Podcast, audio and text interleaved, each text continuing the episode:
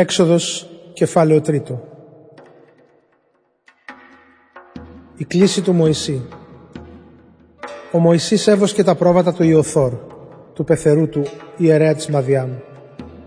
Κάποτε, οδηγώντας τα πρόβατα πέρα από την έρημο, έφτασε στο βουνό του Θεού, το Χορίβ. Τότε, του φανερώθηκε ο άγγελος του Κυρίου, μέσα σε πύρινη φλόγα, που έβγαινε από μια βάτου. Ο Μωυσής είδε πως ενώ η βάτος είχε πάρει φωτιά και ήταν μέσα στις φλόγες, δεν κεγόταν να γίνει στάχτη. Είπε λοιπόν, ας πάω να δω αυτό το παράδοξο θέαμα, γιατί δεν καίγεται η βάτος. Όταν ο Κύριος είδε ότι ο Μωυσής πλησίαζε για να παρατηρήσει, του φώναξε μέσα από τη βάτου. «Μωυσή, Μωυσή».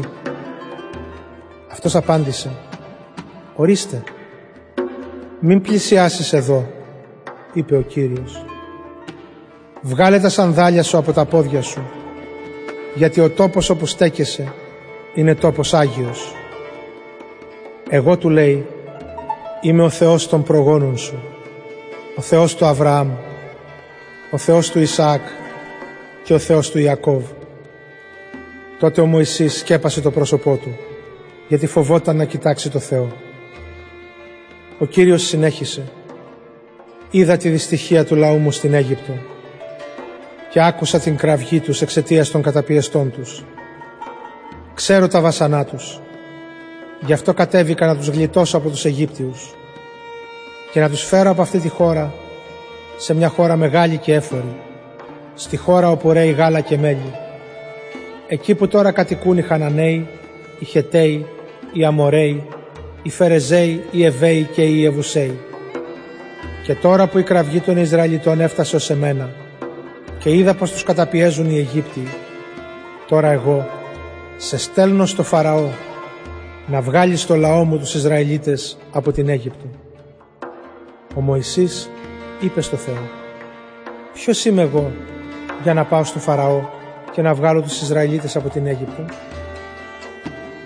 «Εγώ θα είμαι μαζί σου του απάντησε ο Θεός. Και να ποιο θα είναι το σημείο ότι εγώ σε έστειλα. Όταν θα βγάλεις το λαό από την Αίγυπτο, θα λατρεύσετε το Θεό σε αυτό εδώ το βουνό. Αλλά ο Μωυσής είπε πάλι, «Καλά, εγώ θα πάω στους Ισραηλίτες και θα τους πω, ο Θεός των προγόνων σας με έστειλε σε εσάς. Αυτοί όμως θα με ρωτήσουν, ποιο είναι το όνομά του; Τι θα τους πω; Τότε ο Θεός απάντησε στο Μωυσή «Εγώ είμαι εκείνος που είμαι». Έτσι του λέει θα μιλήσει στους Ισραηλίτες. «Εκείνος που είναι με έστειλες σε εσάς».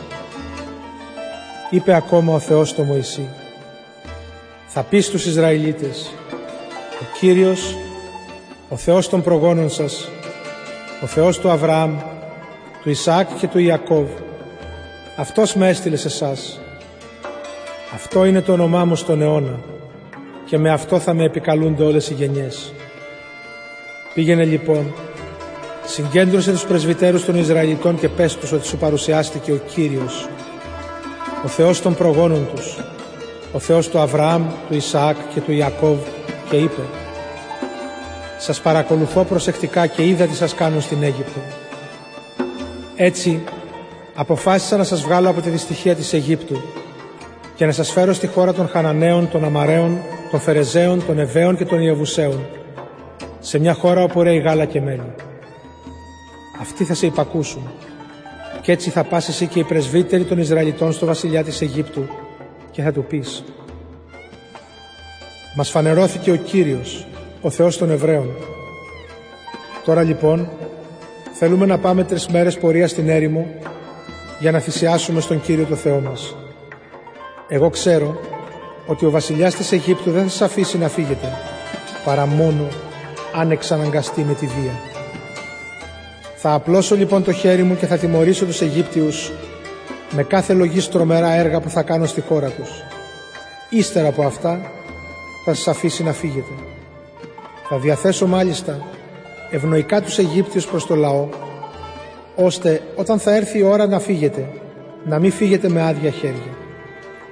Κάθε Ισραηλίτισσα θα ζητήσει από την Αιγύπτια γειτόνισά της και από την Αιγύπτια συγκατοικό της, ασημένια και χρυσά αντικείμενα και ρούχα, και θα τα φορέσετε στα γόρια και στα κορίτσια σας. Κι έτσι θα τους γδίσετε τους Αιγύπτιους.